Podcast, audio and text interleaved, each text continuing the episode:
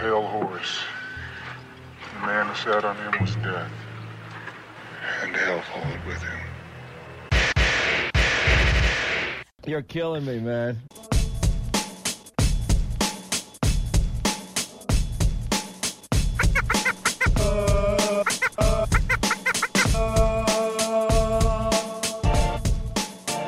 Hello, everyone, and welcome to Declarations of War. I am your host, Alekseyev Karrde. Joining us today are recently returned Noir member Diamond Fury Hello, hello. and Noir MPSI coordinator Zeeroak Ool. Hello, thanks for having me. Zero, aka Zeeroak. If you've been in any of our MPSI realms, you'll be very familiar with this gentleman. Love our new MPSI program, by the way. Super cool. Thanks, Alek.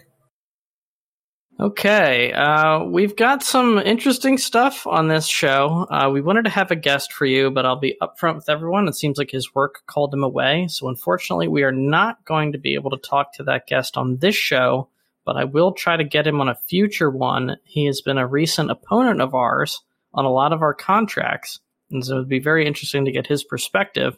But in lieu of that, what we do have for you are some pretty cool contract updates uh, a follow up on the Prospector Pack, and a look at some pretty cool patch notes, which are going to change a lot of things in structure combat, among other things.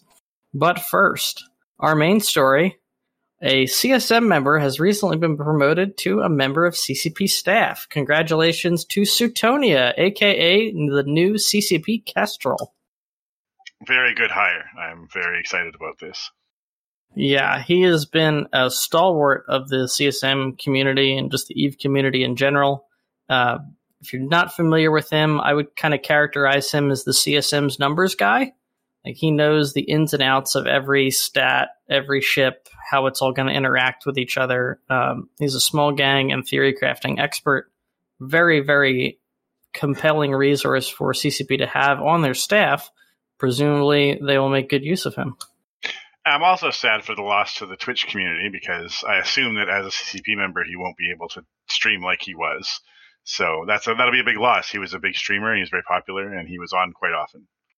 Very influential, of course, in uh, the area his corp uh, originates from as well. I mean, for me, I spent a lot of time around that area. Um, my first sort of venture into nullsec was uh, in the decline area and uh, i spent a little while there and, and they were neighbors of ours and you know very sort of influential in, in the space and somebody i learned a lot about his corp and things. And then coming back to the game a year later i ended up the other side and in syndicate. And again you know sort of his presence and his corp's presence in that area very strong and very sort of uh, influential. People have a lot of time and respect for him.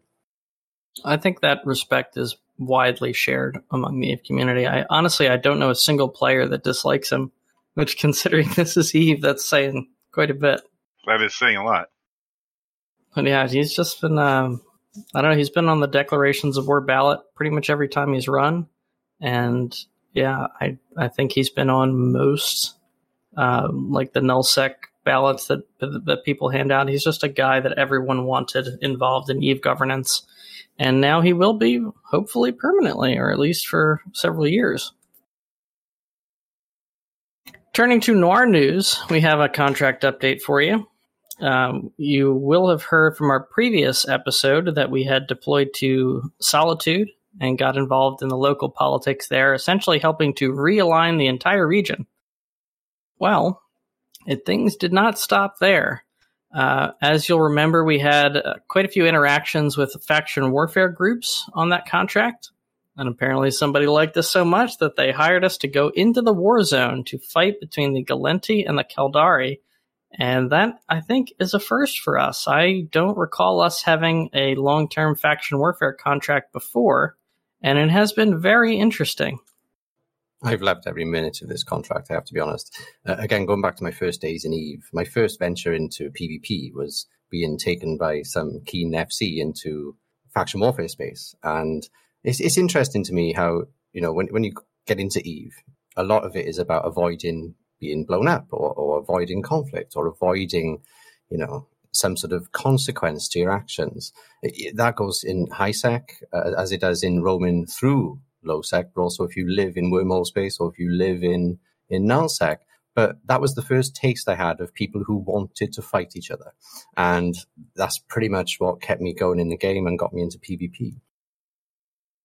So for me, this contract has been an opportunity to revisit some of the things that really got me into PvP and Eve and see it from a completely different point of view. You know, I'm now 18 months further along my journey and I, I have not returned to faction warfare since. And it's been very interesting to see it from a different point of view. Well, let's talk about that. Um, what's as good as you remember? What's changed? Are there shortcomings to faction warfare that you hadn't noticed before that you do now? I think for me, what's changed is very little. Um, I remember that you know you'd always have a, a few characters here and there dotted around. Um, some wanted to fight you, and some didn't. Some were willing to take on larger groups of people jumping into the system, and some weren't. Uh, that that bit hasn't changed at all. Uh, what's good about it though is it's still that place where people want to fight you. Um, I've never never been anywhere else in Eve where you can uh, get in a ship and you can roam around and not everyone is going to run away from you. Uh, some people will take on fights outnumbered. Some people will uh, do some very interesting things with escalation. Um, I mean, where else can Eve can you can you take out a T1 frigate and get reliable content without being sort of overwhelmed by by something? But th- that's not always the case in in faction warfare, of course. And we have experienced a, a pretty wide range of engagements. It's either been frigate 1v1s or like really small fights there uh, we have had a couple like 5v5 ish type fights, but really it's been like one or two people versus one or two people, and then it's been just cap drops. Absolutely. Not much in the middle there. I was kind of hoping to see, I don't know, like roaming Brutix fleets from the Gallente or something appropriately themed, but it just doesn't seem to be out there, at least right now. No, it's there's a there's a value loss um, in faction warfare for like the low end stuff is really easy to manage and loss mitigation is really like easy, right?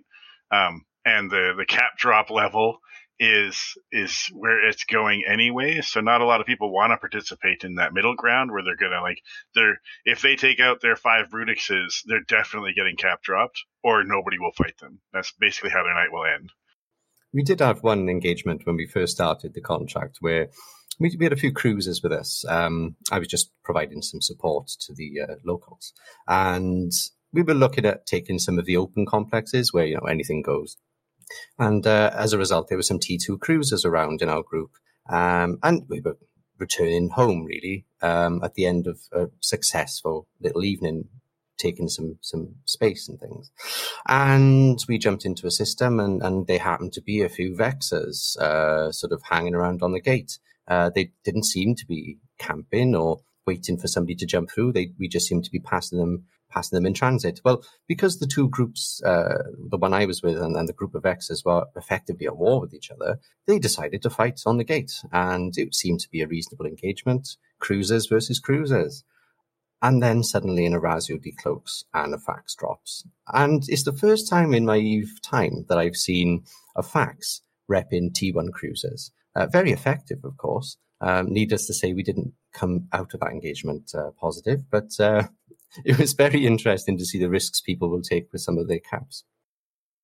We were just talking about that last night. The fax is extremely efficient pilot wise, perhaps not ISK wise these days, but if your shortage is not money but rather bodies, risking a fax is actually pretty good. I mean, your chances of getting counter dropped are you know, they're pretty substantial, but you know, if that doesn't happen, it's pretty difficult to dislodge you or your fleet from that grid. Absolutely. I mean, there, was, there was a limited choice at this point, of course. You know, the, the people on grid, they, they couldn't jump back through the gate. They, they'd engaged. Uh, they couldn't get away. So they just had to grin and bear it, really. Uh, quite fun uh, to see an Arazu appear. It, it's very, uh, sorry, um, the Arazu quite common, but quite fun to see that fax appear um, before my eyes. It's not something I see very often being uh, in a small gang group, really.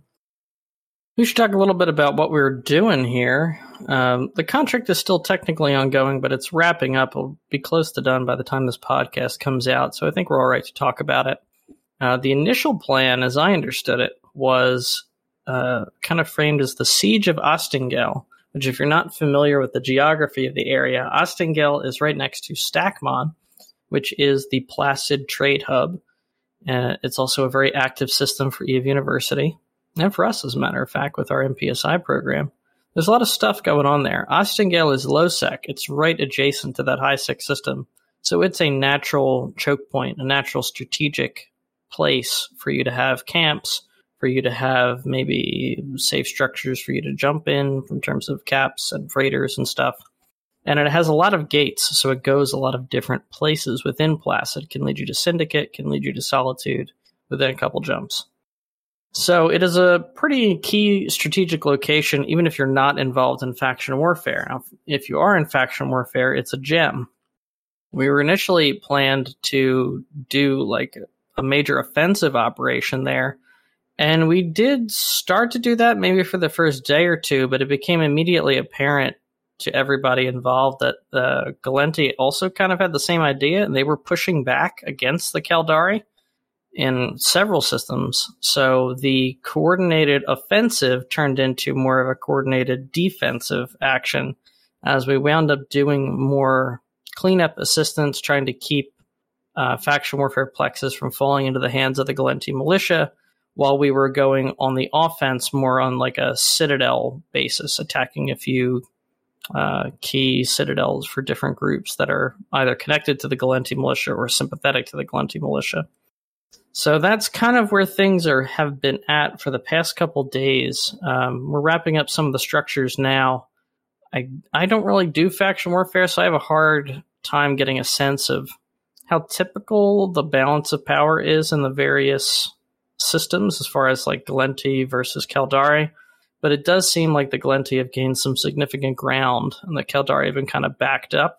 But it hasn't been a, a real rout or anything like that. Um, I, I, definitely don't get the sense that either group feels uh, a lot of momentum for or against them. It's just kind of a grind right now. Now, for me, it's interesting that with faction warfare, it's often mentioned in different parts of Eve uh, sort of media. But if you sort of go searching for, I tried to do a bit of research prior to our contract, a little bit of re, a refresh about faction warfare, and you get a few YouTube videos or, or posts online about how you know how, what to what to put together, uh, what sort of T1 frigate to put together, how to get some loyalty points.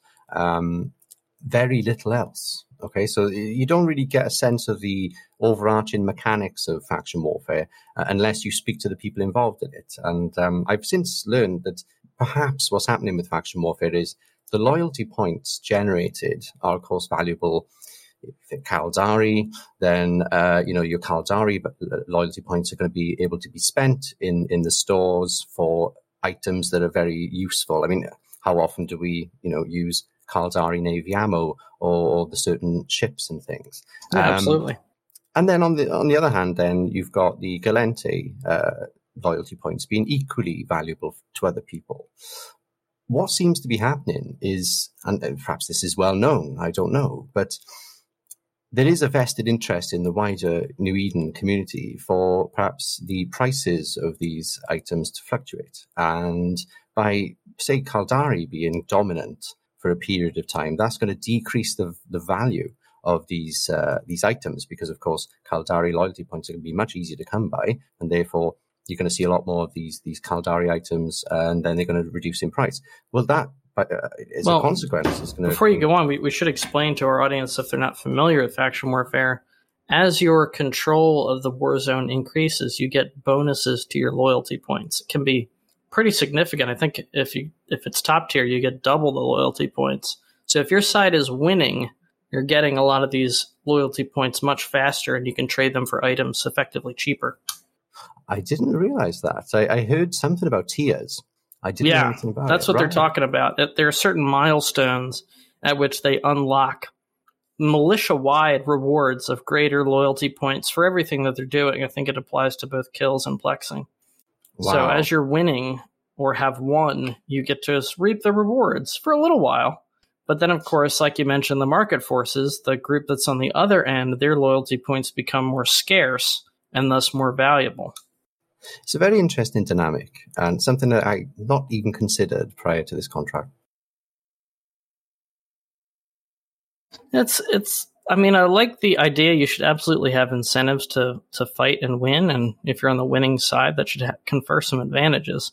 It does have the downside of um, kind of setting up this incentive system for people to game which side is winning for how long, rather than just let the conflict play out organically. I do think that kind of sucks, but I'm not sure there's a real way around it. Yes, indeed. That that did. I was a bit dismayed by that, if I'm honest. Yeah, the way the way around it would be a, a reconstruction, uh, large scale, right? So, so not happening. that's that's right. oh, CCP faction warfare, your unloved stepchild. They have done some things to it, but yeah, it clearly has some issues. Um, the botability of the sites seems extremely high and extremely low risk. Effectively, we're seeing a lot of bots and Tristans just go into the sites, and then as soon as you appear on DScan, they're already out, and they'll just rinse and repeat that. It's like botting a nullsec, except if you successfully catch it, instead of killing an Ishtar, you're killing a Tech One frigate. Potentially one without much of a fit in as well. Yeah, they don't really have much of incentive to fit it well. Just fit it literally the bare minimum to do. I guess orbiting. I don't even know if they have to kill an NPC. It's not clear to me. Well, of course, I didn't realize this either. But if you're defensively plexing, so if your if your uh, group already has control, then no, you don't have to kill an NPC. In fact, the NPC is in some way in your defense. Yeah, that's a hard nut to crack design wise. We should talk about the other hard nut to crack, which is Cruiser's Crew, the primary offensive defensive wing of the Gallente militia, as far as I can tell. Uh, there are, of course, other big name corps in the area, like Aideron Robotics. Shout out to those guys. But Cruiser's Crew has definitely done the heavy lifting in the area. You might be familiar with them, audience, from our contract in Solitude. Placid is actually their main staging area, or was recently. Um, so we're running into them quite a bit, um, mostly on the structure fights themselves, not actually like any of the complex stuff, although we might have run into them occasionally. Primarily, they have been the structure attack and defense arm of Gallente Militia.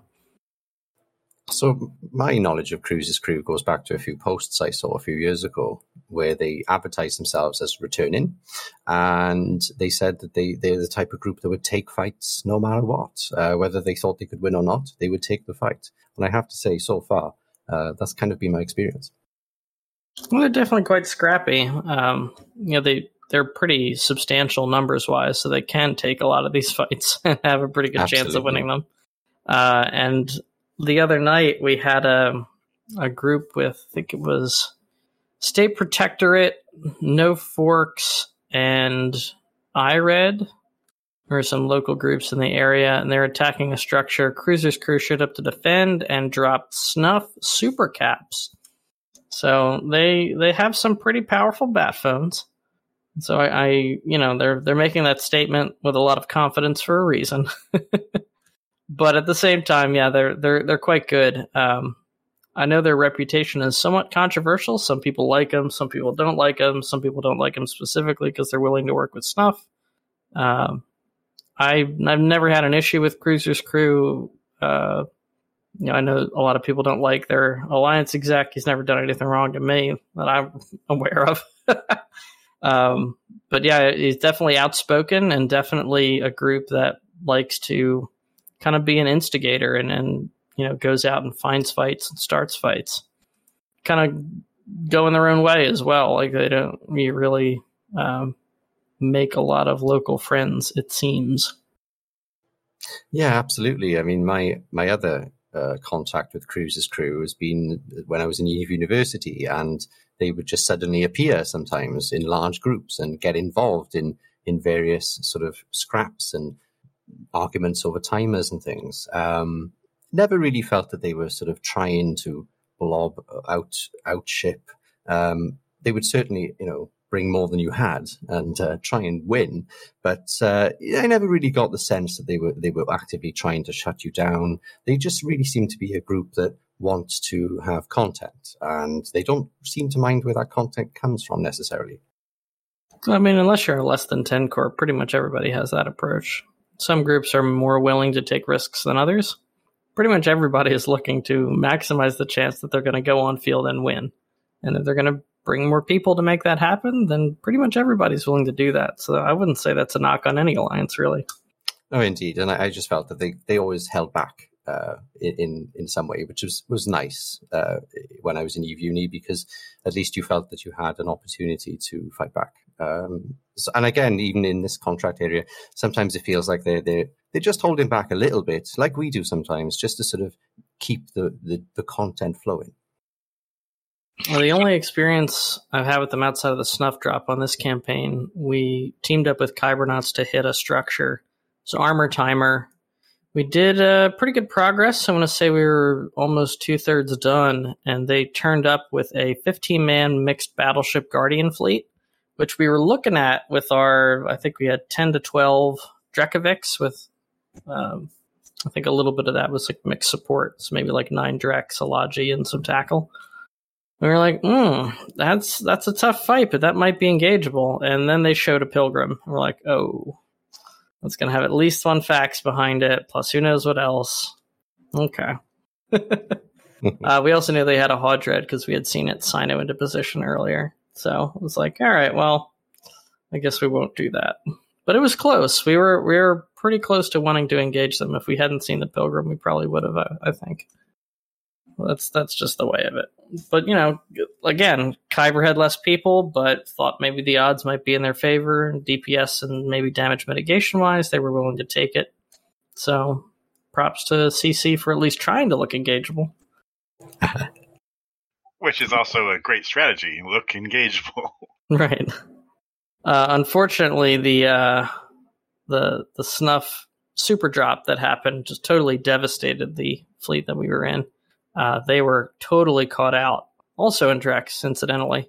Um, they they tried to pull range and escape most of their fleet. I, I, think they got a fair few away actually, but yeah, it was a pretty painful loss for the locals. Well, that's the way it goes in low sec, you know, and null sec too, for that matter. You you try to do what you can. You want the fight. You want to try to make it happen.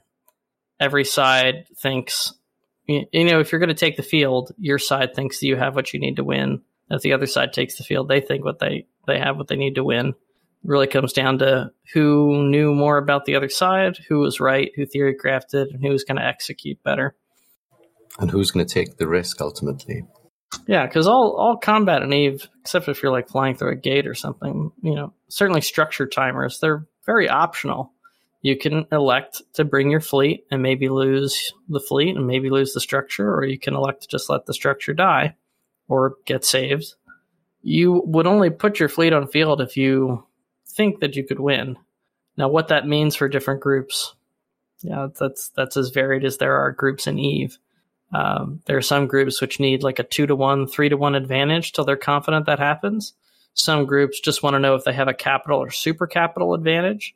Um, some groups are confident they can kite and snipe and dance around danger enough to maybe get some kills. And even if they can't, you know, achieve the objective, they'll at least make the enemy fleet bleed a little bit.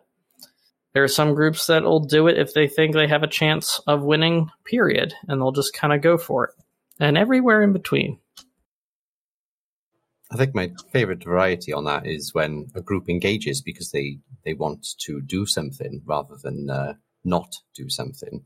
And they will perhaps take a fight or take an engagement which they know they can't win. Uh, but they'll do it because they might they might lose their their members or, or their members' interest if they if they don't do something to defend or if they don't do something to to do uh, to make content. And uh, I think when that pressure is applied, and you know, you never know what, what's going on on the other side. Uh, you know, when 30 people turn up for a fleet and the FC says, "Oh, we, are not going to do anything with this," uh, you can only do that so often before people stop logging in. So uh, I think that dynamic is a fascinating one for me for Eve. Yeah, it's a, a knife's edge because it can also be very demoralizing if you take that fleet and suicide it. Absolutely, you really got to know your people. I get this sense the Cruiser's crew are the group that maybe have, have allowed their, their members to feel okay about losses. It is a strange and shifting paradigm. uh, small gang combat. It's very difficult to manage. Yeah, I hope we do get uh, the leader of Cruiser's crew on the show. That's who we're trying to get for this show. Um, he's he's definitely indicated interest, so hopefully we can find a, a show that'll fit his schedule. But uh, they did experience a pretty drastic loss in the Solitude campaign, and that was the last we saw of them. Now, granted, they engaged in that with every expectation they had what they needed to win, and it was kind of a rude surprise that they did not. But, you know, that is a pretty substantial loss for them. It seemed to take them out of the fight. Now, I think there's significant evidence that there are also other things going on behind the scenes with as far as their relationship with the defenders, which maybe even if they were inclined to show up, maybe they just didn't want to. Uh, and I think that's perfectly fair as well. Um, they certainly haven't been shy about fighting in Placid so far. Absolutely. I, I did wonder if the part of the reason that they, they stopped coming to those fights in solitude was because they, they were no longer invested in it rather than because they didn't think they could win, because they certainly could have uh, competed. Yeah, I mean, like I think word in the weeds that I was hearing was that uh, the defenders, like we were just talking about in their paradigm, the defenders of the structures weren't able to form and be effective, and that there's not a lot of incentive for a defender's bat phone to show up if if the defender's not there, right? I mean, why why should I care about this structure if you're not going to care about the structure? It's your structure. I, I, definitely know that feel. There's a famous Twitch clip of me, me giving uh, some alliance in Great Wildlands a bit of a riot act read because they're like, "Whoa, I don't want to go fight." I'm like, well, you know, I think we can win, man. He's like, no, what's the point? Like, I don't know, man. It's your structure. You tell me what the point is. I'm here to help you. Why should I fleet up and, and spend my time and risk my ships if you're not even willing to do that? It doesn't make any sense. Now, now you can pay me to care, but that's all other matter. Mm-hmm. but right now, for the next couple days anyway, we care about the Gallente militia versus the Caldari militia, and it's definitely been interesting so far. I would actually love to come back to faction warfare with us actually in one of the militias. We tried to make that happen for this one, but unfortunately our standings weren't quite there. But it, it seemed like that would be very interesting, and you know, hopefully we get another contract opportunity to do something like that down the line, just to give it a shot. I think it'd be cool. Absolutely. Yes. Noir mercenary alliance. It's because we care. you can rent our empathy for very affordable prices. Uh, well, speaking of affordable prices, the Prospector Pack. now that is a champion segue. Transitions for the win. Uh, we had the Prospector Pack poll. Now, this is, of course, regarding CCP deciding that they wanted to sell a not super well fit uh, retriever. And that would be, I think it was a $25 pack. Uh, it wasn't just the ship, but that was kind of presented as one of the primary things about it. And it was certainly the primary thing the community seized on because this would be a magic ship that just kind of appears once you give CCP real money, which of course undercuts everybody that's building them in the game. So we asked the audience under what conditions would CCP selling ships be okay? The options were uh, selling ships or items directly for money is never good. It could be okay it could be okay if it's once per account. Uh, it could be okay if it's once per account and the players made the ship. Or there's really no problem whatsoever. Why is everybody upset? 61% think that no selling at all is ever good, with uh, players split on whether uh, ships sold directly are fine or that they're directly only if they're once per account. And there's also a small minority that think it might be okay once per account if the ships are spawned rather than player made. So people definitely not in favor of CCP spawning ships, kind of split on how, if it's a player made ship, it could be implemented successfully. The overwhelming majority not interested in any of this stuff whatsoever. Now, Diamond and Zero were not here when we were discussing this in the previous shows, and I know Zero in particular has a very interesting perspective here. So I'm going to give it over to you, Zero. Talk about your thoughts on the ship pack purchases.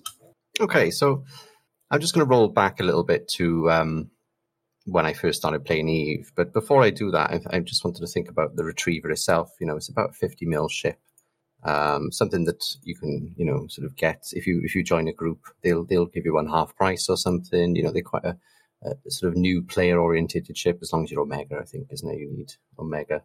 Um, well, it's a controversial opinion of mine, perhaps, but when I first started playing Eve, I, have always been into uh, science fiction games and, and, sort of games with RNG, or um, especially if you can influence that RNG with uh, you know sort of mathematical, statistical stuff. And and I, I, really sort of got into Eve quickly when I realized it was basically like a board game in space for me, um, and also a bit of a sort of um, strategy game. And I was in on an alpha account and I was having a bit of a bit of a fun time. And of course, the, the very thing you get told right from the beginning is you must join a corp, you must join a corp. And I didn't want to. And like many people, I just wanted to try the game out on my own. I didn't want to join a corp, mainly because I, I couldn't decide what corp to join. Eve University seemed a little bit daunting. They had lots of rules and things. And I thought, you know, am I going to be able to do that stuff? Um, it seems daft now thinking back, but anyway, um, I was a few days into the game. I was an alpha account. I was training the skills. I didn't know what I was doing. I didn't know, you know, you can look up fits for ships and you get so many varying opinions. You can talk to people and you get so many varying opinions. You get told, do this, do that, buy this ship, fit it like this. I didn't have a clue what I was doing, but I was having a whale of a time. And I really, I was on the verge of, of subscribing and you know getting that omega status and, and the double trading speed and the ability to cloak was a big thing for me. I was like, oh, that's that's a you know, there's a doorway there. If you if you get the omega, you can cloak. That's that's a huge difference in the amount, sort of the fun you can have in the game potentially. And I just couldn't bring myself to just subscribe. I kind of wanted, and I, I, don't know if other people have this feeling sometimes. I just wanted a special offer of some kind, something to in my mind justify why I should, uh, you know, part with my hard-earned money and you know pay CCP to allow me to play this game. And then this sort of this thing pops up. Uh, I'm sure people are aware of this, but if you if you sign up for an alpha account and it's a new account, uh, even if you take the one million skill points, after a few days you get this offer that pops up in game, and it says you know you can have I think it's seven days Omega, plus, and then there's a few little bits and pieces. I think there might be, I don't know, maybe a, a small cerebral accelerator in there, maybe not. But one of the things that is in this uh, little pack, and it's very low cost. It's just a few in in the UK. It's just a few pounds, right? It's just it's literally just a little a few pounds. Would you um, say the um, price of a cup of coffee? Roughly? Oh yes, absolutely. Okay. For the price of a cup of coffee and, and maybe a cake, um, you can have seven days of Omega and a fully fitted destroyer. Now, people have heard about this, of course, but you look at it and it, has got, you know, the full rack of guns and it's got, you know, the modules, and you think, well, that's a nice little incentive, right? I mean, I, I can spawn this anywhere in space and I can just have this little ship and I could, that could be my little mental justification for why I've taken that extra step and parted with real money to play this space game. So when I first started playing Eve, I did that. And that was my gateway, if you want, into Omega subscription. And I've been pretty much subscribed ever since. Um, not really engaged much in the packs the CCP put out there. I think I might have done one or two of the um, the the ones that include skill points and skilling and, and the uh, cerebral accelerators. You know, you can get like one time per account packs, like the gold pack or whatever. And sometimes they come with a bit of Omega time and, and things as well. Um, maybe some skins and things. But essentially, for me, that, that little extra incentive that you can have this thing for free. It's not free, you're paying for it, but you can have this, this thing without having to join a corp, without having to interact with other people. You, you can just be your little thing that you can play about with, um, was enough for me to, to sort of part with my money. And then, and then I won't keep the story going on too long, but about a year later, I decided to subscribe my second account. Um, I, I, you know, became one of those people that was going to be a multi-boxer. So I, I, decided to go for a second account, and I, I was really interested in the war uh, in Delve. and I wanted to go down there and have a look. I just wanted, I heard about it. I wanted to go and see it without taking my main. So I just, I just sorted out a new account and I was look, I was on the lookout for this pack. If I'm being completely honest, I wanted it to pop up because I wanted to spawn this destroyer somewhere in Delve and just run some missions. And that's exactly what I did. It, it did pop up. I did again part with a few pounds rather than a coffee and a cake somewhere. And I spawned this destroyer in the middle of NPC Delve and I ran some missions and I, I witnessed, you know, various groups signing in thousand players, two thousand players. I went and took a shuttle to one DQ and I saw the, the bubble camp and I saw various things. And I wouldn't have done that um, without sort of that being part of the story. So I've got, you know, a different perspective having played the game a lot longer now about, you know, the in-game economy and the impact of of spawning things out of thin air. And I certainly, you know, I'm I'm troubled by that. Um, but I just wanted to share that because, you know, I perhaps I wouldn't be here today if it wasn't for that extra incentive to to part with my money at the beginning. So let me ask you a question, Zero Mhm. And I I know this might challenge your memory of it, and you know, I'm sure there there's some hindsight bias involved. But if you think back to when you were deciding whether or not to buy the pack, would you have considered yourself retained at that point? Now I know you weren't Omega, but do you think you would have kept playing regardless for say, I don't know, three months? Before that pack purchase, was I a retained player? I was I I wasn't a retained player even after I bought the pack. I think I became a retained player, and uh, this is what I have to submit. I became a retained player when I finally joined my first fleet, um, and that would have been perhaps a week or so later. It was an NPSI fleet uh, run by somebody called Laurelite, who uh, used to do Twitch streams, and, and anyone could join fleets uh, with Laurelite from uh, Stacmon area, and um, Laurelite just took us into uh, faction warfare space and, and showed us that you can use T1 frigates to draw, blow up the shacks and things. And it was brilliant. Uh, that's, that was my retaining moment. I have a follow up question in that case. Mhm. Zero. In that NPSI fleet, did you happen to fly a destroyer? No, uh, Laurelite handed me an Atron, a brick tanked Atron for free and said, don't worry about it. If it blows up, you'll get another one. Wow, what a legend! So that's kind of, you know, and I think that for me is, is, you know, this is where these destroyers are really, isn't it? These theoretical destroyers and mining barges, they're in the hands of other players who have the means to give them to you for free. You don't need to buy them off CCP because they're there anyway. There's somebody's willing to just hand them to you. Yes, and and the and the reality of of your retention not being ensnared by a pack. Um, but I, I will I will uh, acquiesce to your to your story being that like you may not have still been there to be retained were it not the pack. So I'll give that to you. That's cool. And so it's at least a possibility. And, you know, I think from CCP's perspective, and when they talk about, hey, we've got some data that shows, you know, Eve players that, that buy these packs go on to become tent poles of the Eve community, I guess you're what they're talking about.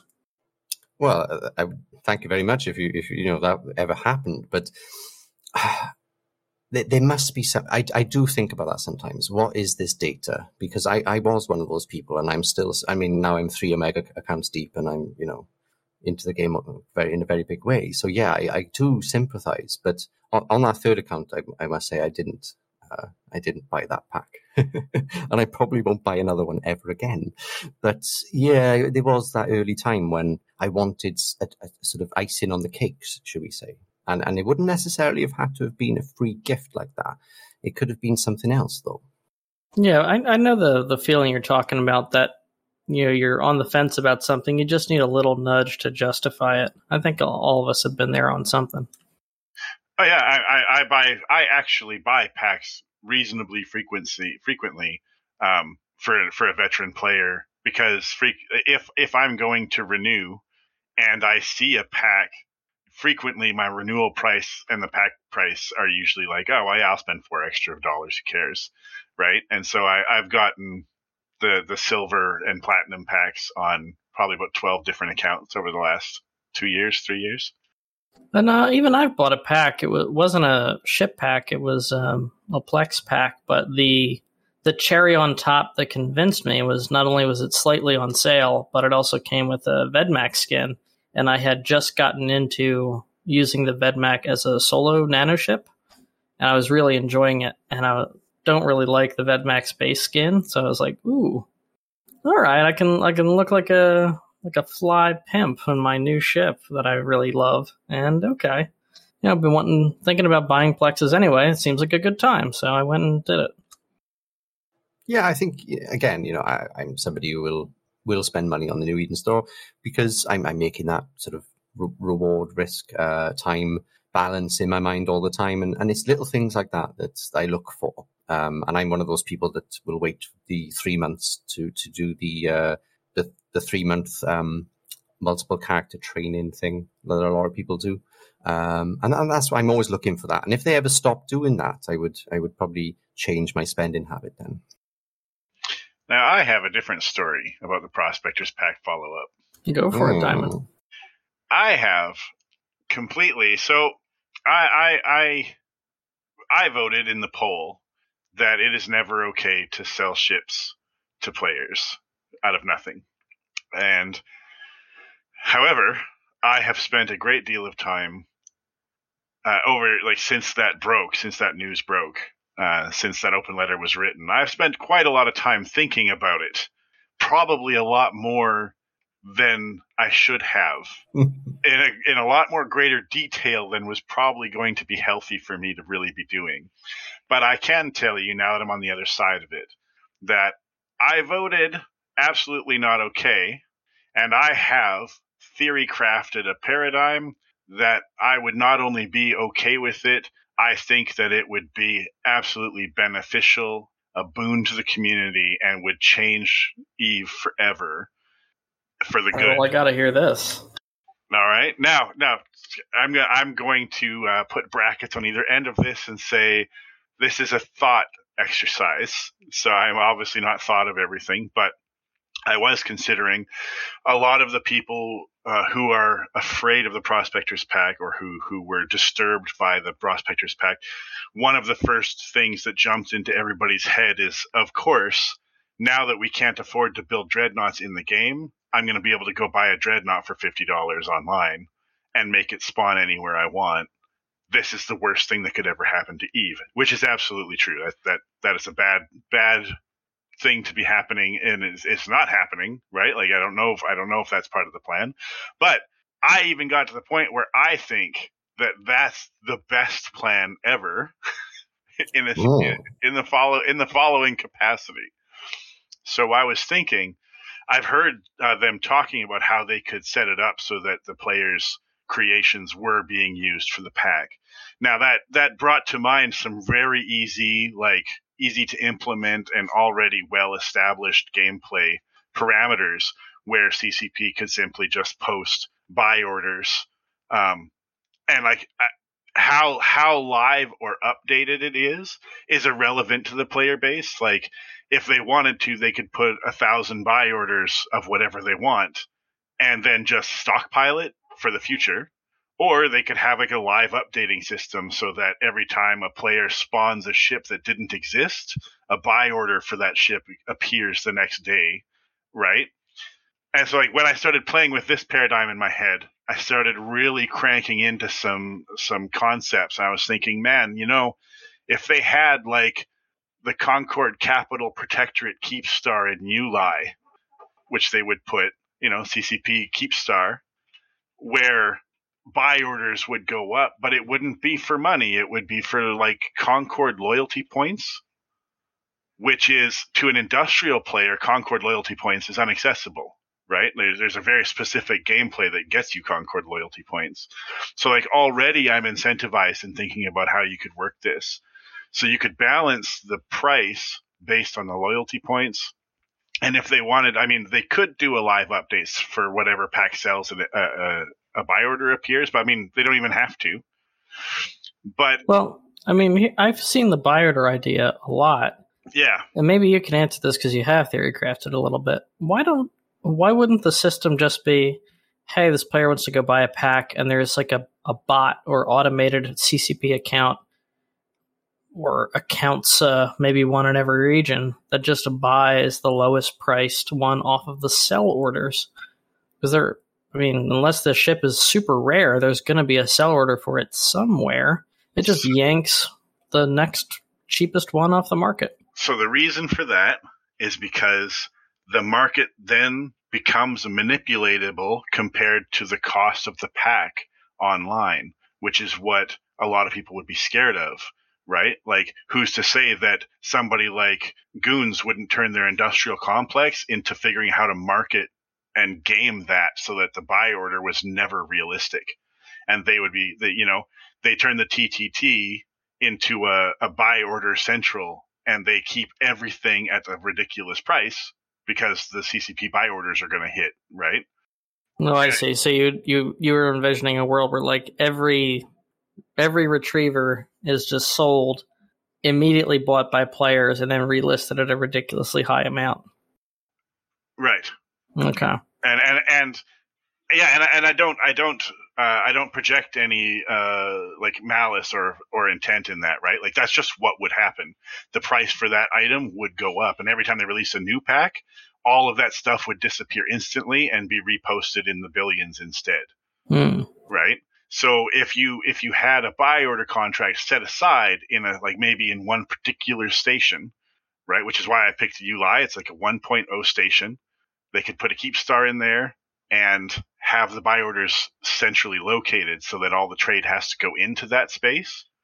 And then that way you couldn't just snap everything up off the market and relist it because it's only going to buy it out of the one station, right? And if they're selling for something that isn't ISK, if they're putting a contract up for like some kind of loyalty points, uh, or even like blueprint trade or some kind of like trade contract sort of stuff, they could do whatever they wanted, right?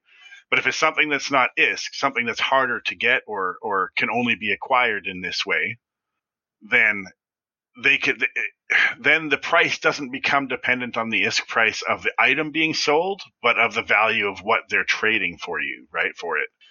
And so that that will incentivize players who may have be taking an ISK loss uh, selling their ship there. They're not because they're actually getting something that has a different value set.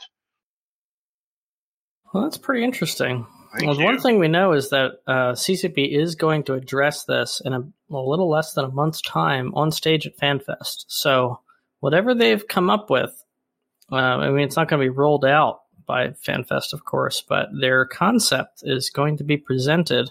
I imagine, regardless of what direction they go, they are going to get a ton of player feedback at the event and afterwards, which we will, of course, cover because Alek is going to be there. I'll be on the ground at FanFest and we shall see what they go with. Um, uh, so far, all we know is that they they definitely want to continue selling packs, and they have at least tentative, tentatively committed to figuring out a way for player manufactured ships to go in those packs instead of being spawned out of nothing. The exact mechanics of that are anyone's guess at this point, but uh, that'll be up to, I believe, CCP Burger will be handling that, and that is going to be a sweaty palms moment for him, I'm sure. I'm looking forward to it. it's probably, uh, you know, of all of the things that he's going to talk about at FanFest, I know he's quite excited about his FanFest presentation. He's got to be dreading that. Uh, There's no other way. well, best of luck to him. Now, there have been a number of patches uh, laid out in the uh, excuse me in the build up to FanFest, and we have seen yet another one drop. This is a, a pretty meaty patch. We're going to go over everything. I know this show's already been a bit long, but bear with us. This patch is very consequential, especially for structure combat, which has you know quickly become the lifeblood of Eve. It's uh, probably more so than ever. Structure fighting, like station fighting, is is absolutely key. It's it's really more than more important than sov fighting these days. And we have a number of updates to it. So first, there's an event going on. We're not going to spend a ton of time talking about it, but the Hunter update is now live. There are multicolored pods floating around the game, and you can go shoot them, and they will drop keys that you can use to get into sites for loots. Uh, there's also uh, a bit of a implant drop rate, which is actually kind of cool. And it is worth noting that in the overseers, excuse me, in the um, the event sites, the loot drops include the blueprints and materials for the legendary Gecko drone, which is one of the most popular drones in the game. It is very rare because it's very difficult to acquire. It usually only comes out in special events. Uh, nice to see them being reseeded, so it keeps the price fairly accessible to people. But yeah, if you want to go grab yourself a gecko, check out these sites. Very cool stuff. Uh, there's also uh, Gurista Capital Forges spawning in Caldari Lowspec, Lowsec, and Venal. You know, if you happen to have an entire coalition behind you and you can run one. All right, let's get into the meat here. There are two big things we want to talk about the Citadel Defense nerfs and the Proteus buffs. The Citadel Defense nerfs pretty much touching every offensive damaging weapon system aside from uh, anti subcap missiles. Uh, the point defense unit damage cut in half. They mentioned that they were going to nerf it, but that is a pretty severe drop. Uh, it is also going to need ammo and it's going to have a reload time now. So there's going to be times when you run out of ammo, you need to reload. Small ships can come in and make some plays, maybe. At least that's the theory. Uh, I think in practice, no one's going to be counting how many shots the PDU fires. So I certainly wouldn't risk my tackle fleet coming in for that for like a minute or however long it's going to be till it reloads. By the time you notice it, it's probably going to be too late, but there might be astute players out there that can make that work. Bombs have been removed from medium structures, so your Raitarus, your Athanors, your Astrahuses can no longer fit bombs. There's a one minute reload timer now on bombs. Their bomb capacity has been reduced, and they've had their explosion radius reduced. So, yeah, not awesome for bomb users anyway. I think in practice this isn't so bad. Um, that explosion radius, I mean, most of the fleets that it's going to be firing at are going to be within 20 kilometers of one another anyway. Yeah, I think this this is interesting for me that I, I'm I've been on the receiving end of damage from citadels, and uh, you know they, they seem relatively dangerous. Uh, this stuff seems to you know it's reassuring to me, but I just don't know enough about the mechanics to really make a, a valuable comment on it. Um, but the, the the bomb stuff seems interesting. Well, there was a buff in here. Missile velocity has been increased by 50%, so a pretty significant range bonus to all missiles, and it also means faster time to target. This is more than anything, it's just a quality of life thing, I think. But what was very interesting to me is that they increased the velocity but didn't reduce the flight time accordingly. So they're giving Citadels a much wider engagement range. Um, and, you know, those missiles, when they're fired, they're going to hit their targets a lot faster, which is great. Now, for cap ships, the missiles got nerfed. So, anti cap missiles on these citadels reduced pretty substantially a 50% reduction in cruise damage and a 30% reduction to torpedo damage. I can tell you from having used this, uh, at least on a Fortizar, the damage is already not that great. Uh, it looks great, but when you think about the tank that a fax has locally or can project to another cap ship, it's not really that awesome. Uh, you're you're you're threatening, but not super threatening. And certainly, if you're fitting cruises, I would get those things off there and switch over to Torps because that 50% cruise DPS nerf is crazy. Just um, about, the missile velocity increase, uh, Alek. from my point of view, you know, citadels can already target quite far, right? Um, you know, those missiles can probably now travel further than you can even target. So really, that that's more about those missiles getting to you more quickly. So if you're really far away from that structure, which you might be if you're attacking a structure with drones, for example, um, you know, you're going to get red box by the structure. You had an age to get off grid before the, or to warp, you know, before those missiles hit you. So maybe, perhaps that's, uh, not more of a buff than I thought, really. I really think it's just a quality of life thing. It, it, takes forever for your missiles to land. Like it's it's frustratingly long, and yeah, I mean, there's no, I guess, gameplay downside to it because usually you're firing on a tackled target anyway. It's just like, all right, open up fire. It's like, okay. Then your FC will be like, why isn't there any damage on this guy? Like, that's coming in like 50 seconds, 60 seconds. It really did take forever. So, uh, yeah, I'm, I'm not, I actually think this is, is great. I think it's very fair for them to not have point and click damage, but it shouldn't be point and read a book damage. And finally, a Keepstar Doomsday device can no longer be activated on subcaps. Now it is unclear, Oh, good. unclear here if it can still hit them, because it does, uh, it does bounce between various eligible targets. So it's not clear if it will still hit a subcap if uh, one is on field next to the capital ship that it's shooting, but you can no longer fire it on the subcap ship directly. I am honestly okay with either way that goes. I assume uh, by the patch that the subcaps could still be hit by it, um, but I, I would be okay either way. I think mechanically that probably will be because they would have to have put in some kind of restriction that it wouldn't be able to hit subcaps at all, which I'm sure would be definitely included if that were the case because that's a pretty significant change. Yeah, and and it would be really fidgety to make work, right? Uh, presumably, I mean, I know they've done a lot of work with this type mechanic with the Edencom ships. I don't know if it's the exact same code or not.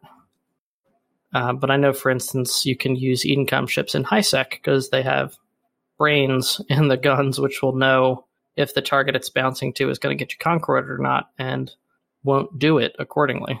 You know, I didn't know that. I didn't assume that was true. I didn't know that. Well, don't quote me on it, but I've seen groups like Black Flag use Stormbreakers in in HiSec against people they're at war with. The counter to which would have been just put a couple ships that they're not at war with on field and get their entire fleet exploded by Concord. Since that didn't happen, I'm going to presume there is some kind of mechanic that prevents that possibility, because otherwise, I don't know how it didn't work. If someone was in that fleet or fighting against that fleet and wants to correct me, please do. But as far as I know, there were no Concord incidents there. If there were, it probably would have killed a substantial amount of the Black Flag fleet. So I'm sure we would have heard about it. But I could be wrong.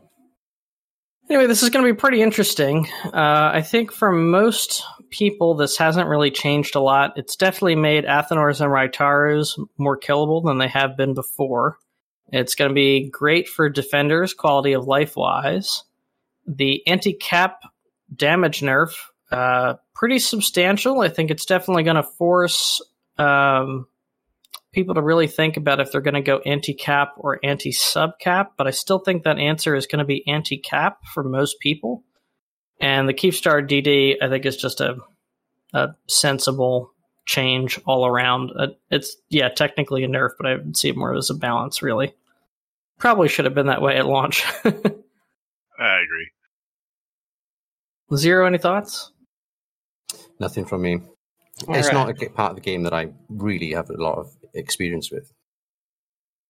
Well, we have uh we were supposed to have, like I said, the leader of Cruiser's crew here, who I'm sure is pretty familiar with fighting on and against more structures than than we are. I don't think we've fought on a Fortis grid in an age. So uh, we'll see. We'll, we'll get some guests on here that have more experience, particularly in like nullsec campaign combat, to maybe give us some insight as to how significant these changes are. I think the PDU damage cut in half is really significant, uh, and it's going to definitely give smaller ships a lot more time to play around. They'll be able to tank more shots, and they'll be able to have times when there's going to be a PDU reload. The bomb thing, I think, is it's fine. I don't think it's a huge issue either way. The one minute reload is pretty harsh, but uh, know, in the, in the grand scheme of things, uh, what's one minute in like a two hour fight that a lot of these bombs are going to be used in? Um, the the anti cap damage nerf, I think, is pretty harsh. Um, we're probably going to see maybe more neut fits instead of damage fits. That could be a thing. Oh, that'd be nice. I'd like, yeah, okay, more utility on the on the structure fights would be nice. Well, it definitely makes it more attractive because right now they're already pretty powerful, and now that your DPS is getting cut, the value of electing to put a neutralizer in that slot instead actually goes up quite a bit. After all, faxes are cap dependent. If you can't break it with your damage anymore, you might as well neut it out and get someone to break it for you. And finally, the Proteus buffs. Um, we'll go through the numbers really quick, but more interesting than any of the numbers is really what they're going to mean for the Proteus. Uh, one of its subsystems is getting an extra 100 power grid. The augmented plating subsystem is getting a 25% reduction in armor plate mass penalty. Uh, pilots will be familiar with how awesome this bonus is. And it's getting a number of buffs to the drone subsystem. It's getting 20 extra CPU. It's getting 25 extra bandwidth, enabling it to fly a full flight of five heavy drones. And it's getting a drone bay capacity bump up to 300, so it can field at least two sets of them, plus a set of lights and mediums, which is great. It's, uh, man, it is a pretty good hunter at this point. I mean, it's, I think it might have jumped up to be the best solo Tech 3. I mean, that drone subsystem is hard to disagree with. That's basically is it the firepower of an Ishtar. I would love to see more Proteus in space. It's just been Loki's ever since I started playing Eve. Uh, you see, it used to be a Tengu. You'd see the odd Tengu uh, when I first started playing initially, but then uh, they they seem to go away, and it's just Loki's everywhere. And I think it'd just be so nice to see people use this, you know, increased utility uh, just to come up with some new ideas and try them out. I, I certainly um, am quite tempted, given that uh, I can actually almost fly the, the, the, the T3 Gallente ships, that uh, you just do something with it, perhaps uh, somewhere down the line. Alek, didn't you used to fly like a super brick Proteus that had a quarter million effective hit points? Yeah. Um, I don't know if that was quite the hit point number. I'm uh, probably significantly less than that, but I used to love the Proteus. I thought it was a great, uh, a great hunting ship. It kind of fell out of favor when they reworked Tech 3s a couple years back, and I've actually been using the Arazu more, ironically, for anyone who's been a long-time listener of the show. Arazu used to be on the Noir ban list. I hated that ship, didn't want anyone to use it. But now I feel like it's kind of come into its own um, with, with various changes to the game. It's actually it's, it's pretty decent now with um, uh, ancillary reps now and the way scramblers have changed and the, you know, how all the other recons have changed, sort of where the game is, and micro jumps being a thing, and, and needing to put a scrambler on a battleship to prevent it from easily escaping. You know, there's just a lot, a lot of changes to the game that made the Arazu a lot more appealing. And I think a lot of the nice things about the Arazu are also nice about the Proteus. It's just a little bit more expensive. So with this change, I'm definitely going to be thinking about Proteus fits and whether or not I want to trade in my Arazus for a Pro. Certainly for the Black Ops uh, drops, certainly. Yeah, absolutely. I guess the nice thing about the Arazu is you can you can do both. Um, you can move caps and drop Black Ops with it. But yeah, that's uh, that's pretty darn cool. I think another interesting thing is how is this going to fare in the the EOS fleets that we've seen a lot of. Uh, particularly down in the south, this uh, heavily tanked EOS fleet has kind of come in as a counter to HACs and a few other things. Uh, looks pretty darn nasty, and with the drone bay increase and the plate reduction, ma- uh, plate mass reduction, that is uh, it's pretty cool. I don't know if there are occasions where you'd rather have a Proteus than an EOS, except maybe as a long range tackler. But in the long range tackler role, I think now it looks a lot more appealing. You're contributing a ton more damage, and you're going to have more fitting room for plates and more speed when you do fit them. It seems that uh, everything's headed towards the potential for tank to be uh, more, more defined by hit points and uh, the ability to just face tank damage again, which uh, people have been asking for for a long time. I understand. Yeah, and I see the appeal. Um, you need a certain amount of hit points to survive the initial alpha, and as the game grows bigger, that's more and more important. Uh, used to be it was more about tanking the overall DPS numbers because you were likely to survive the alpha, and it was more about you know which Logi ball is going to be able to hold out. but the game has consistently moved more and more toward Alpha Strike dominance. You know, are you going to field enough firepower to blast through an enemy ship before their reps land or not? Because the reps are usually, you know, or could potentially be overwhelming, like with faxes and stuff. And we see the same thing in, in our nano fleets, isn't it? Where, you know, if, if you're at a certain range from the enemy and, and they've got the ability to project alpha onto you from long range, it, it, you, you've got two options. You either uh, sort of run away or, or you find a way to get close. And uh, with this sort of change now, perhaps not so much in the nano context, but perhaps in other fleets, the ability to just sort of approach your enemy and actually getting close is something that people have wanted for a long time. Yeah, the the N plus one uh, like combat alpha mechanic is is difficult to deal with unless you have the the the brick to deal with it. Yeah, exactly. It's literally impossible to deal with unless you have the brick to deal with it. That's kind of the point. if you could, it wouldn't be very useful. Well, we'll definitely keep an eye on that. And there's a big conflict brewing down south. In fact, two big conflicts where this might come into play. Uh, the one where I think it's least likely is Fireco versus RC. But more interesting is Imperium and potentially Imperium and Tri versus some of the groups down there in Esoteria. So, first things first, Fireco and uh, Wrecking Crew, we've been covering on the show, they've been having some border skirmishes back and forth. It's kind of been in a lull for a little bit. Uh, Fire pushed them back a bit. Dreadbomb kind of collapsed, and, and you know those groups went their various ways. And things have kind of been at a pause. But now things are heating up again with Wrecking Crew pushing and Fire Crew pushing back. It is a little bit hard to tell at the moment which side has the upper hand. My sense from the sources that I've had that have been involved is that Fireco seems like they might be on a bit of a back foot at the moment, but it's very tenuous and there's definitely some back and forth going on there. Um, now, that's just my direct sources. There's also really good coverage on twitch.tv slash Imperium News. If you want to go to their recent videos, there's two streams covering um, the events in the South, in particular the stuff with Fireco.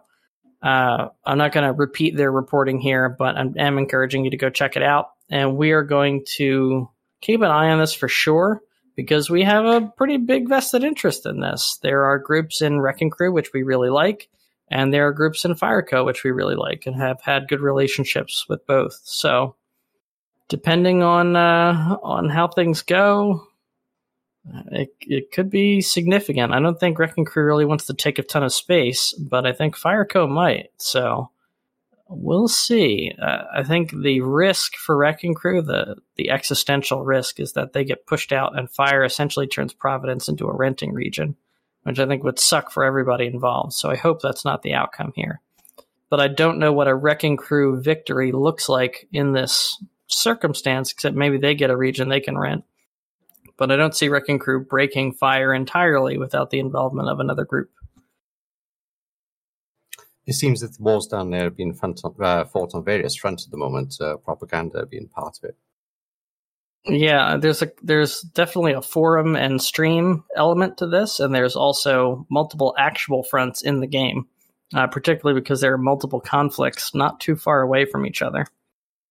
The other uh, thing that's happening is there's an Imperium SIG that has deployed to Esoteria, and they have rapidly destabilized that region. Like it happened fairly freaking quickly. Um, and Tri has popped up. They're starting to take Sov in the area, along with a couple other groups. It seems like this is mostly at the expense of Red Alliance, from what I can tell. Yes, there's some suggestion of that, isn't there? And uh, it, it's a shame that uh, that's the case. I think, again, it's just it's, for me as a relatively new person to Eve. Um, it's very difficult to understand, you know, who is who down there. I've seen various co- corps and groups mentioned over the years, and I've become somewhat familiar with various of them. And and the space generally, I've tried to keep an eye on over time, just to sort of understand the dynamics. And and you know, when things happened in the real world recently, I did wonder what impact it would have in game.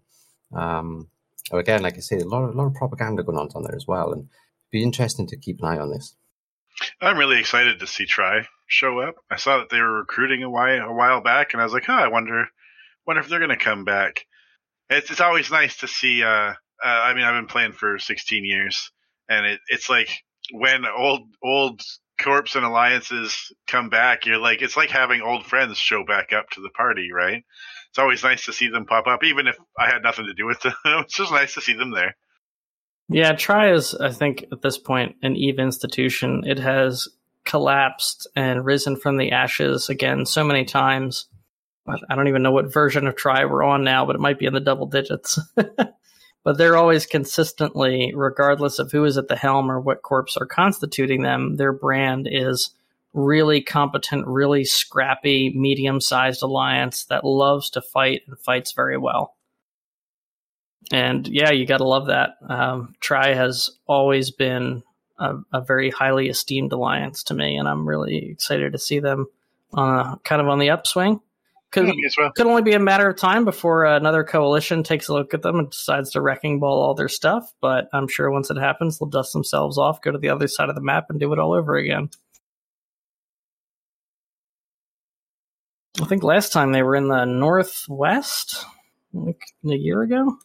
Yeah, that's true. Yeah, and uh, now they're they're back almost literally on the other side of the map. It just seems to be their thing. Anyway, best of luck to them. Uh, Red Alliance is cool as well. I don't want to see them knocked, but if I had to pick between the two, I honestly, yeah, like I I like Red Alliance too.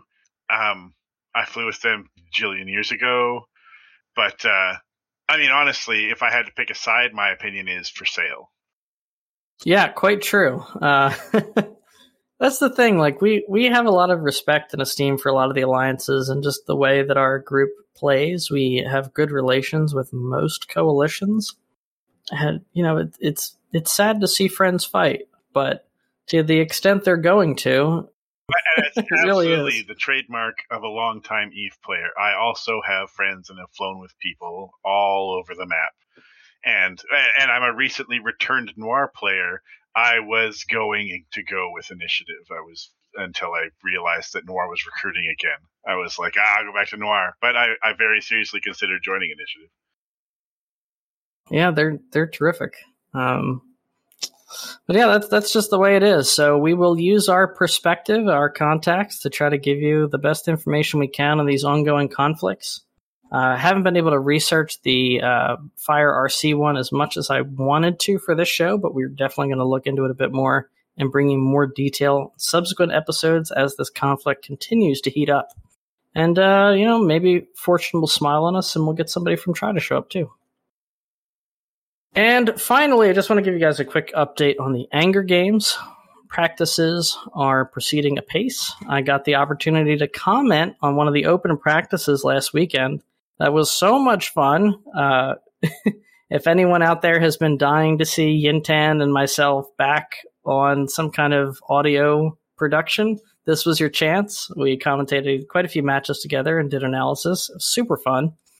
Um, Absolutely going to click that the second we're done. yes, it, not to be missed. It was really good, and the matches were, were pretty thrilling. Um, I think two things really jumped out at me. One is just how strong the Gila is in a lot of these matches. The Gila slash Gila, depending how you prefer it. It is uh, a beast. Um, on paper, you know, on, on TQ, it's a good ship. You'll see a lot of groups try to use it as a fleet doctrine, and it's not bad in the tournament setting, it is really, really hard to deal with. Uh, it's just killing these small ships so quickly. And it's pretty kitey, pretty tough, especially for that format where there's only so many tacklers that can pin them down.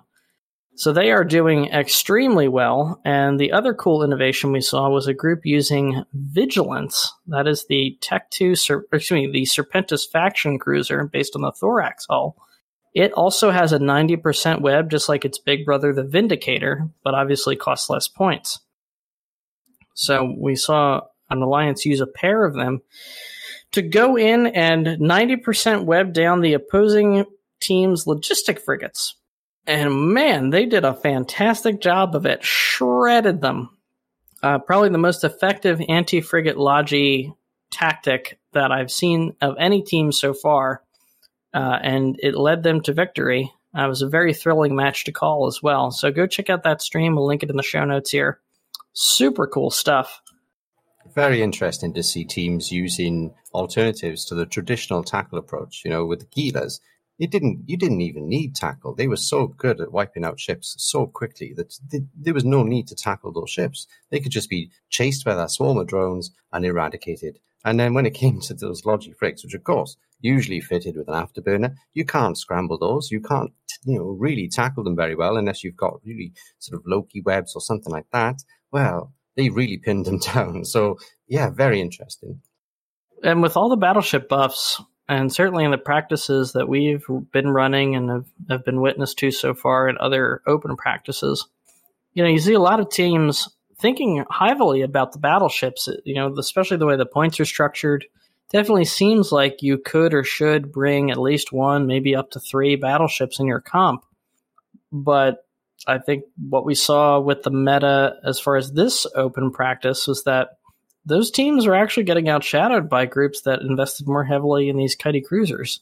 So we'll see how that meta evolves. The battleship's got a significant buff, and, and structure wise, it makes a lot of sense to put your points there.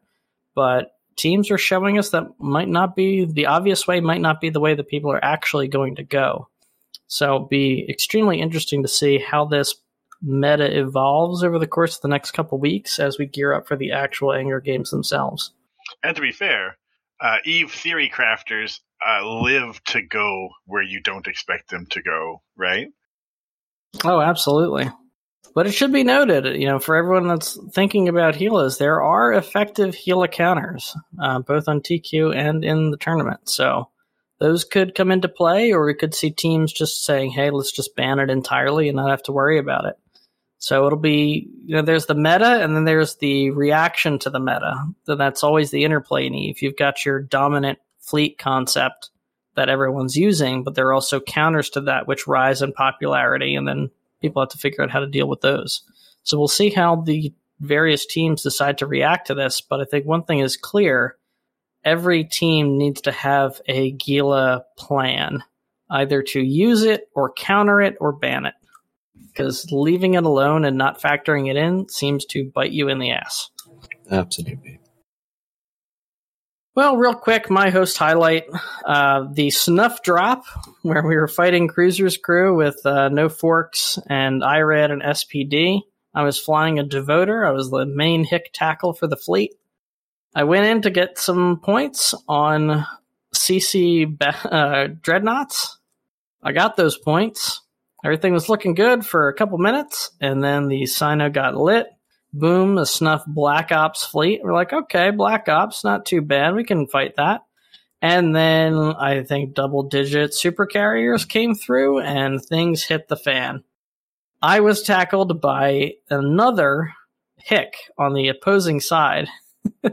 so we were like hick pointing each other like it was always sunny at one point.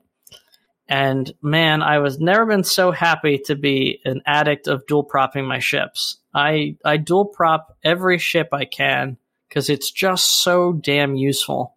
The micro warp drive to close range, to run away from range, and when you do get scrammed, the afterburner to have range control after you get scrammed and to mitigate damage or to conserve capacitor while still keeping some movement.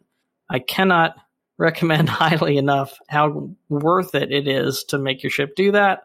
And yeah, if I hadn't, I would definitely be a casualty of that snuff drop. But as it was, despite all the attention paid to me and being pointed by at one point multiple ships, uh, I was able to moonwalk out of there. I afterburned out of range of the Hick, and then once I could pop my micro warp drive on again, I skated away from the heavier ships that were pointing me and managed to narrowly escape with my life. It was very, very sweaty.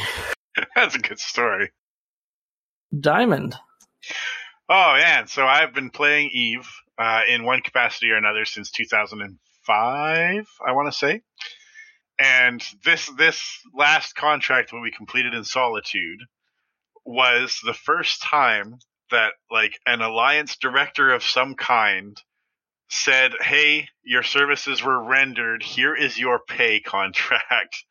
And it was my first paycheck in Eve ever that was like just for that. Just you you showed up and you did your thing. Good job. Here is your money. I was so excited to get it. I was literally like, I was glowing for three days. I was like, that's amazing. I can't believe that actually happened. It's the first time ever. Oh, making my heart melt. Yeah, man, congratulations. Uh, I believe it was a combination of your um, your kills and then also you got voted for a category, I think. Yeah, I got top hunter. Yeah, Yeah. well earned. You were all over the place, especially during the twilight hours of late uh, late US, early Pacific time, making That things happen. is that is a problem with living on the other side of the world. Well, it's, it's not a problem. It's a it's not a bug. It's a feature. That's You right. know what I'm And, saying? and it was delightful. I had tons of fun. We got lots of kills and had some fun. And at, at the end, I couldn't like the contract was over, and I was like, oh, because last time I was with Noir, uh, I there we did do contracts, but the the bulk of my gameplay was played around uh, something we were doing voluntarily, which wasn't contract based. So I, although I was there and did participate lots, I didn't get a contract payout. So this was literally my first time. I was pretty excited. Zero, what's your highlight? Ah, so uh, I won't go into too much detail on this story, uh, but a few of us have been um, chasing people around uh, the contract area, as we said, in faction warfare space. And one of the things I found really interesting uh, to try and, and mess about with was this idea that only certain ships can fit in certain places. So the, the one that really piques my interest is the small complex or the small, you know, whatever you want to call it, where, you know, you can fit destroyers and frigates in there, uh, but nothing bigger than that. And you, you interestingly, I don't think you can put a T3D in there, uh, but you can take other types of destroyers. So one of the things that we've we've done is is try to use the frigates more than anything else. We're trying to you know provoke fights. We're trying to be effective with smaller ships, but we keep coming up against destroyers, and of course, people will know destroyers uh, are you know very effective at melting frigates. So there was this one uh, occasion um, just a few days ago where. Uh, a few of us were trying to work out how to engage a group of destroyers in a small. Uh, you know, if you go in there too heavy-handed, they're all just going to warp away, right? You know, as soon as you jump in system, there's a spike. They know what you're, you're up to. Uh, they see you outside the, the gate. Uh, they, they sat there and their destroyers in the small, and, and they're just going to run away. So Akeo um, was leading the charge on this one, and he he, he got a few of them in there and um, decided to just face tank destroyers in these uh, faction frigs and did a reasonably good job at that. But um, they they did a little too much DPS, and we did end up losing something. Akeo, in fact, uh, was one of the ones that lost something. So in we all went. There was a few of us, about four or five of us, and we all sort of went, and and they uh, predictably uh, disappeared. Uh, there were a few kills here and there, but in the end, there were a few of us ended up in in faction frigs uh, or other types of sort of kitey stuff um, in this in this small complex, and we thought that would be it, right? We thought the the locals they're not going to come and fight us for this small complex; they're just going to leave us to it. Uh, but no, um, suddenly we realized that they've all formed up in some frig- in some destroyers, and they're coming after us. So what do we do? Are we going to run away? Well, we knew there was too much to handle, right? There was just one or two too many destroyers, and if they coordinated well and they landed, no matter how much we could sort of predict where they were going to land and kite away, uh, if we were going to engage them, we were going to lose stuff if we if we didn't play it carefully. But Akeo had this very bright idea of um, going back to the staging and, and grabbing uh, an assault frigate and running back to us. And what, what ended up happening was he managed to interrupt uh, this stream of ships, the, this stream of destroyers that were coming into the small complex by tackling a few outside. And uh, he, he just timed it just right so that, you know, uh, there was a little steady stream, there was a Punisher, there was a Coercer, and uh, I think there was a Cormorant or something else, no, something else with, with sort of short range damage coming in to, to us. Um, we we were sort of you know, able to kill those. Um, but of course, Akeo then was outside with two destroyers on him, and he had to face tank the damage from two destroyers for a good 45 seconds while we pinged off and then managed to walk back to the outside of this small complex and finish them off and save him. Um, and interestingly, in his in his assault frig, he didn't even use an assault damage control. I'm not going to go any further than that because I've seen the video and I was very impressed with how he managed to uh, just face tank all that DPS for so long. Probably the enemy uh, very puzzled as to why they were sort of at very close range on this assault frigate and unable to kill it. Um, so for me, that was my uh, little highlight of the week. It's uh, well, it was something. And there is a uh, a YouTube video, as he alluded to. I'm going to put that in the show notes as well. Uh, it's just like big bold letters, tank mode. yes. He's just eating a ridiculous amount of damage. Uh, destroyer tracking notoriously high, so at one point he just gives up and sits still and just takes everything like a like a stone mountain against a crashing wave. It's really impressive. Was thanks to IKEO's bravery and Erdin Hock's knowledge of faction warfare space that we were able to, you know, calmly deal with our situation and, and come out on top. But uh, very, very fun. I want to give a shout outs to our Golden Elite supporters Acer Card, Bodie Wilson, Faye Atreides, Kestrel Swainson, Krav, Mark Havoc, Tane Tengu, and Tweak. Thank you for supporting the show. If you want to become a VIP subscriber or join the Golden Elite, head to patreon.com slash DOW. And I also want to give a shout out to the Kybernauts. This is a, a Pochven Triglavian pseudo RP, I guess, alliance. Uh, Sabat, Nicholas, Opus, great dudes. Opus, former Noir guy. Uh, they're really fun to fly with, and they have been turning up for some of our timers here in Faction Warfare space. And we're going to go join them in a wormhole in a little bit. Just good, good overall bros, and uh, it's been a pleasure to get closer to them over the past couple weeks. Diamond. Oh, my shout out this week will go to the uh, Eve community at large. The Plex for Good was a fantastic success, and as for such a hardened group of seasoned veterans who manufacture primarily Rage, it is nice to see that we never take that outside the game, really, and that to each other we're always uh, uh, always pulling for each other in the best way. So it makes makes me proud to be a member of the community. And zero. Uh, for me, it's uh, definitely the community of Eve University. Uh, in the last few days, they've had to put up a staunch defense against uh, a rogue NPC Shadow Serpentis Titan in the their Nullsec campus. Uh, it's claimed the, the lives of several ratting ships. Um, you know, unwitting people have sadly walked in on a belt and been faced with a Titan and they've been one shot or whatever it is. Um, so they, they had a, a, good two attempts at this thing before um, they, they, gave up and, and, rallied. There was a bit of a rallying cry then because they just didn't have the, the ships or anything uh, uh, nearby.